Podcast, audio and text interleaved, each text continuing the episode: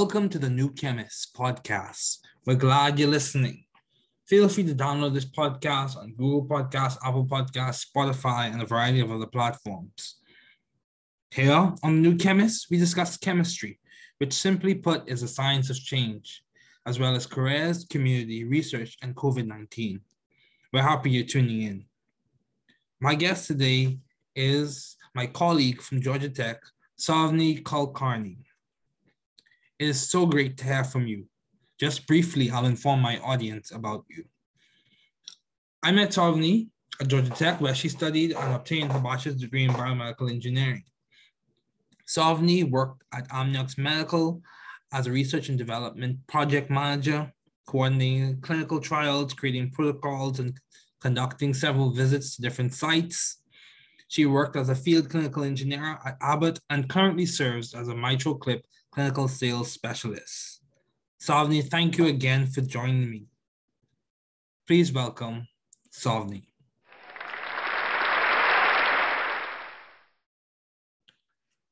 Thank you so much for joining me today, Savni. It is good to have you on as a guest. I mean, it's been a while. It has been a while, but you still look well. You still look well. Thank yeah. you. Good to see you too. yeah. Um, so as we begin, what have been your long-standing interest in the field of science? So I think, you know, my interest started back in around middle school. So I joined Science Olympiad mainly to build a robot. But then as, you know, we started doing the hands-on, um, I guess the robotics team was full. So they moved me over to anatomy. And then as I started studying the anatomy portion for the Science Olympiad, you know, the exams that you have to get to the final, I realized that, you know, this was very interesting and I wanted to pursue a little bit more on the anatomy side. So I um, started studying more of that. And then in high school, I was part of this biotech class.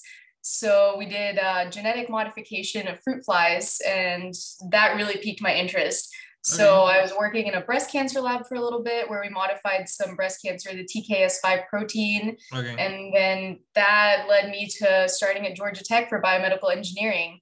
Mm-hmm. So that really, the robotics honestly initially piqued my interest in science. Okay. Yeah, that's yeah. good. That's good.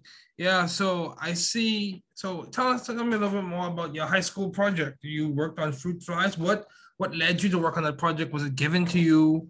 or how did you choose that project and how did you because all of your, your story converges well to you ending up uh, as a biomedical engineering major at georgia tech so what, what about high school can you tell me a little bit more about that yeah, yeah. So there we had two options. There was you could either do this fruit fly or it was, you know, the Punnett Square project for genetics. Okay. So there was a paper version that you could do where um, you know, you cut up this circle with different enzymes and then match that, or you could do this genetics thing.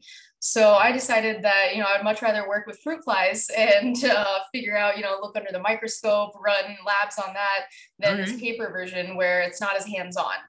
So that led me to doing this fruit fly. And basically, we were just mating. So it was like eight days of growing this larva in a test tube.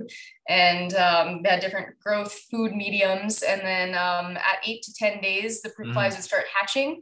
Um, so you had to extract females. So you'd use ether to knock them out and then um, under a microscope, check all the fruit flies, separating male from female, mm-hmm. and then leave the females for three days in a separate test tube. And then for every three females, put one male fruit fly in and then they would mate and then once their larvae were you know laid again we would uh, transfer the larvae into a different test tube. Those would hatch and then we'd under a microscope check their eyes. So it was to see the red eye versus white eye trait in the fruit mm-hmm. flies.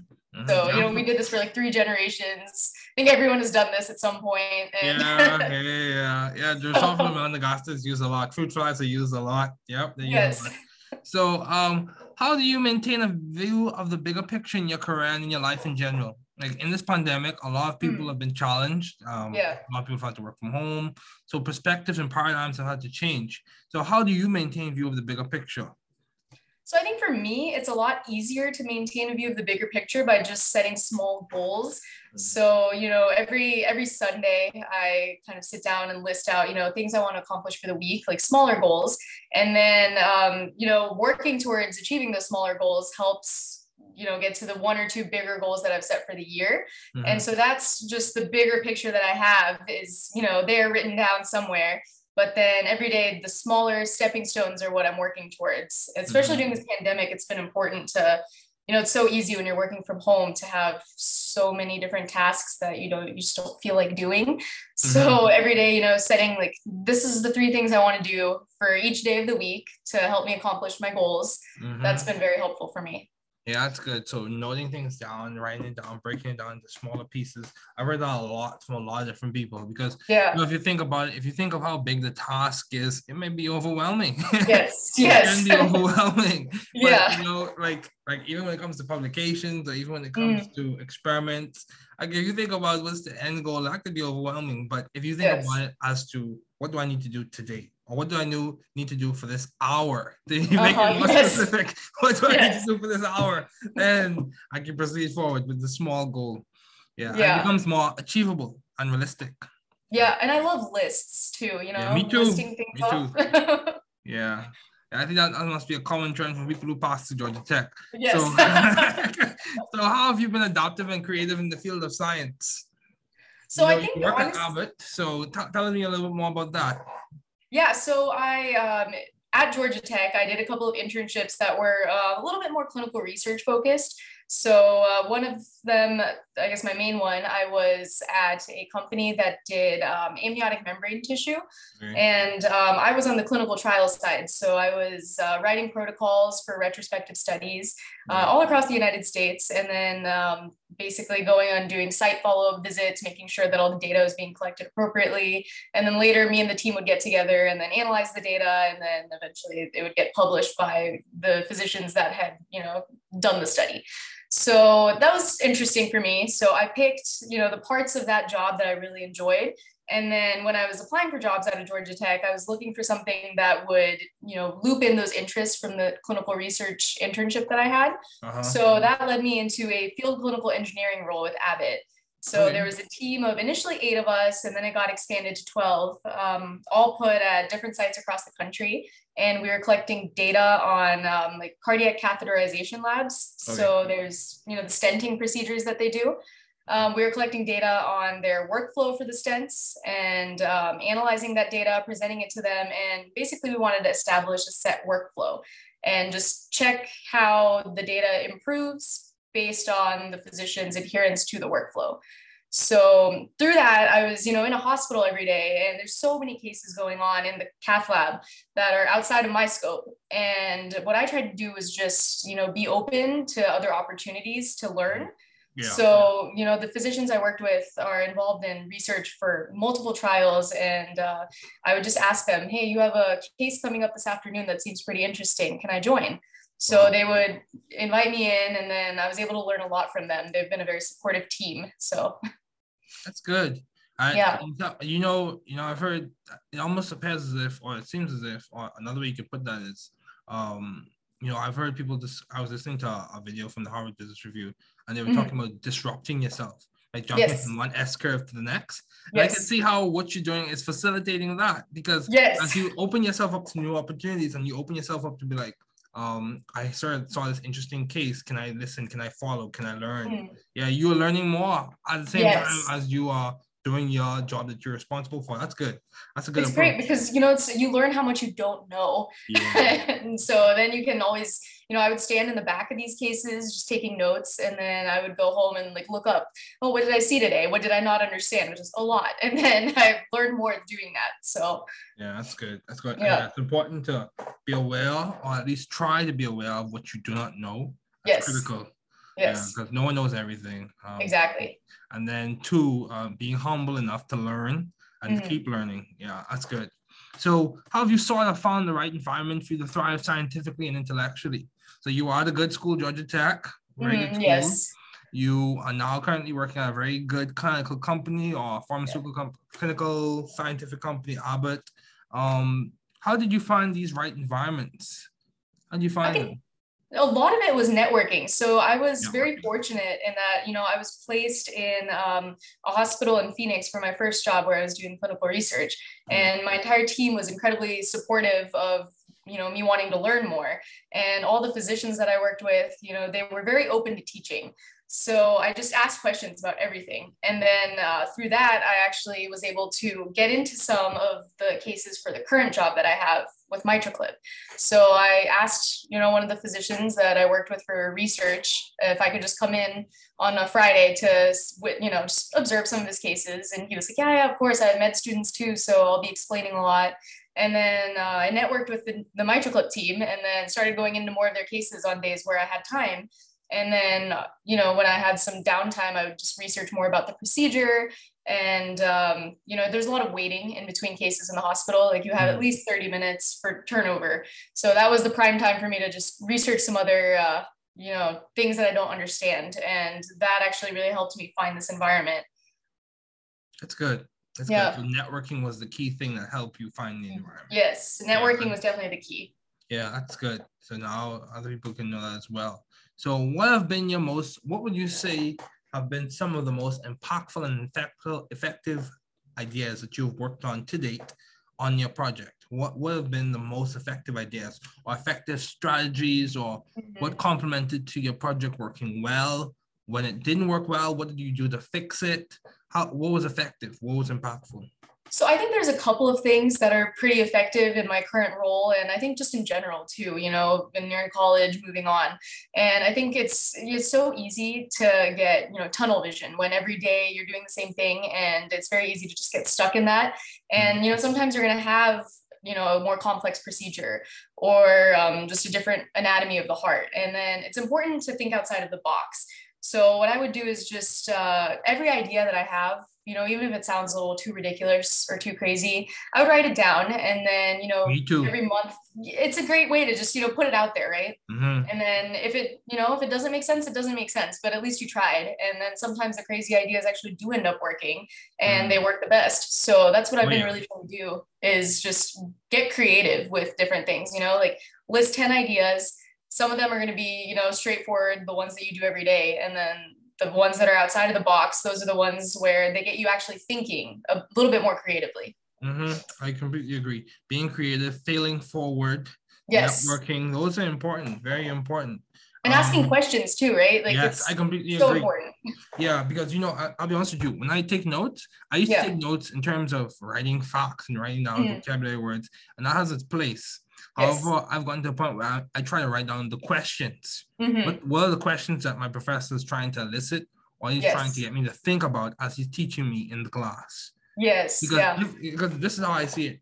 If I could get the right question, then the answer's a cinch. Mm-hmm. You just have yes. to go to the resource, go to the reference, go to the material. So right. I'm noting down questions. And also that facilitates me when it comes to studying again.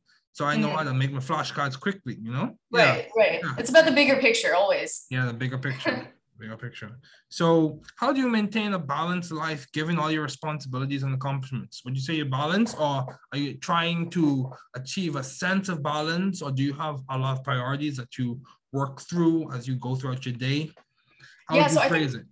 The list is most important for me i think for balance too. It's mm-hmm. just you know a list of things that like we keep a running list on our team. So you know i have my own list of you know this is things that i need to do.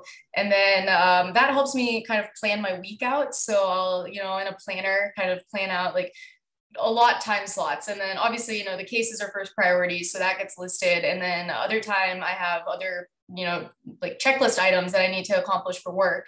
And then outside of that i just try to you know definitely take time for myself as well. Mm-hmm. so yeah i try to work out about four or five times a week whenever i have time. Or you know lately i've been doing going for walks at night and that's been great. Join you know, the club join so the club. Nice. i love my walks. I love my evening walks. Yes. Yeah the weather's nice pardon me the weather's all nice at night, you know. I know, like, right? It's all quiet and stuff, and you can see. All the lights. Tell, yeah, I know, right? It's almost like one of the movie scenes and type. Yes. Anyway, yeah, man, that's, that's, that's been really great. That's yeah. been really great for you know just mental clarity a little bit, and then you know I have that mindfulness app, so mm. you know like just a couple of minutes of like the meditation that helps too. Yeah, head Then I know my coworker got me onto that. He's been doing more meditating, so he's mm-hmm. yeah, you should try this. This is good. So yeah, yeah, yeah, I completely agree. You know, I'm yeah. a person of faith, so yeah, meditation yeah. is important too. It's very important. Yes, yes. Yeah. So, how have you been so successful as a student in the field? Like, what helped you get to Georgia Tech? what helped you do well at Georgia Tech? How did you end up getting a good job? You mentioned networking, but what do you think has been a key factor in your success to date? I think, you know, it's one, it's always, you know, having the desire to learn more. Like right. I'm never content with what I know. Like there's always something that I don't know. Like like you said earlier, no one knows everything. Mm-hmm. So just always seek to learn more and take any opportunity that you can to learn and grow more. And then, um, you know, even in Georgia Tech, like there's so much that they threw at us every day oh, yeah. that yeah, yeah, yeah, no idea.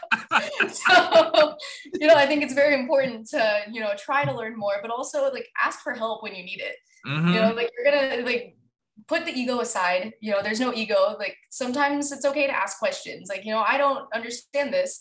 And if, you know, you're talking to people that have been in the field for so long that it's just commonplace for them. So obviously like they know this they'll just you know skim past it if you don't stop them to ask for help so mm. that's been you know asking for help when i need it and just trying to learn more every time like every chance that i get yeah let the ego go eh yes the ego go yeah exactly I, I completely agree with you on that um and you know i i would say having a desire to learn mm-hmm. and understanding that it's not it's okay to not know everything. I think those are very helpful to success. So how have you maintained vision and teamwork in your environment? You obviously work in a very collaborative space. So yes. how do you keep sight of the big goals, the big questions, important ideas, and how are you able to work well as a team member in your environment? Yeah. So I think I've been very fortunate that, you know, after leaving Georgia Tech, I've been a part of two really great teams. So my first job as the field clinical engineer, we had um, like we were a dispersed team. So, you know, it wasn't, we weren't seeing each other all the time because we were all remote, like at, you know, 12 different hospitals. But um, we still had, you know, weekly calls to just go over objectives and goals and just everyone presented you know what had happened during the week and any breakthroughs that they had and then we'd have monthly just idea sharings so, um, you know, someone tried something cool at the Cleveland Clinic. So they would share it with the rest of us. And then, you know, we would go try that if we were having similar issues.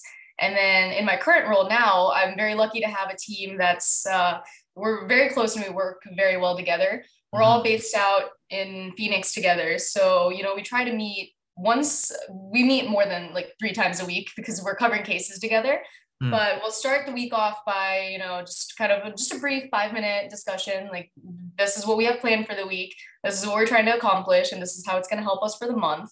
We'll have monthly calls where we discuss, like, all right, this is our monthly goal for the quarter, and then that's how does that quarter, you know, the goals overlay for the year. And then just you know we'll have weekly just touch touch base meetings that you know this is what we did that's working. This is what we did that's not working. This is where we need to improve as a team. And that's been really helpful for me. Yeah i completely agree. Because you know i was listening to a talk on system mm. dynamics from a professor yeah. MIT, and you know they talked about the open loop model in mm-hmm. which you are con- constantly refining your your input, constantly refining your progress. Yeah, so that's good. Yes. So why did you choose biomedical engineering as a field to major in? So, like I mentioned earlier, when I was younger, I was interested in like the robotics, and then I became interested in anatomy. And, you know, when I applied to Georgia Tech for biomedical engineering, I thought that's the best way to combine the two, you know, like anatomy and robotics, biomedical engineering. There you go. Mm-hmm. Yeah. So I started because of that. And then as, um, you know, like as I progressed through the curriculum, like around sophomore year, I realized that, you know, like originally I was pre med, and then I realized that that was not the right career path for me. Mm-hmm. So I liked the engineering side a lot. So I realized that this is the best way to make an impact without having to go to med school is to do biomedical engineering. There's so much innovation happening in our field that you know you can make an impact every day in a different sector of the field and that was very appealing to me that's good that's very good so do you have any advice to those wanting to pursue the field you're currently working in yeah, I think my main advice. So I remember, you know, sophomore year after uh, BMed 2210 class, um, you know, I'd come back from class and they told us that, yeah, um, to be successful in biomedical engineering, you need to get a master's degree and then maybe a PhD or become a doctor. And I'd called my parents that night and I was like, I don't want to do this. Like, maybe this isn't right for me. And, you know, my parents just told me that, hey, like, if, are you interested in biomedical engineering? Is this something that you love? And I said, yeah, it is. So they said, don't let what other people tell you influence what you're doing with your life. Like mm-hmm. there will be a way if you find a way. Mm-hmm. So I think that was a piece of advice that I would give to anyone that's trying to pursue, you know, whatever they want to. Um, if you know, if it's biomedical engineering, just don't listen to other people. If you're passionate about it, you'll find a way and you'll find whatever works for you. Yeah, I completely agree. It's important to have the right, uh, I the, the right opinions, the right yes. advice in your, uh, especially when you're making critical career decisions. Very yes. important. Yeah. Yeah. And you have to know what to listen to and what not to listen to. Exactly, because there's a lot of things floating around that you know you shouldn't listen to that. yeah, I completely agree. I completely yeah. agree. So, what has been some of the most beneficial advice you have received? What you say was still replaying in your mind from parents or advisors, or what? What else has been beneficial to you, even even from professors?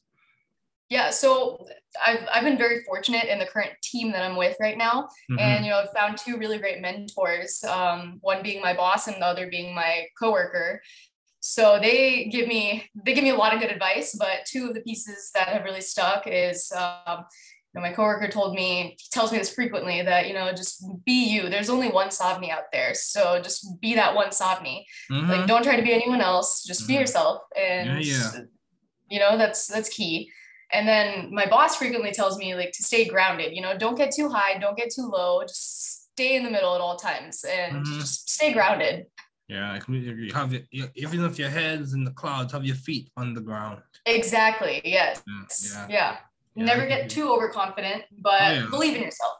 Yeah. See, for me, I, the thing is, my faith helps me process a lot of things. In mm-hmm. um, having a faith perspective allows you to keep perspective on your circumstance. Yes. That's, that's, what I found in my personal life, especially when you have some success or you have some failure, you're able to mm-hmm. put it mm-hmm. in the per, per, the appropriate category or the appropriate light, so it doesn't like mm-hmm. make you too high or make you too low. But yeah, Especially now with man. COVID too. Pardon me. Especially now with COVID too, it's so I important. Know, right? Keep yeah. that perspective. Yeah, COVID has brought a lot of challenges, but you know the interesting thing, Savni, COVID yeah. has, has, I think, allowed us as a people, or especially mm-hmm. I, I speak for the people I've interacted with in the Bahamas, they have allowed mm-hmm. us um, to, you know, show or develop a sense of resilience. Yes. Yeah. Absolutely. Yeah. We, and also creativity. A lot of creativity was spurred in this pandemic. With a this telehealth, of, telemedicine, all of that is creativity.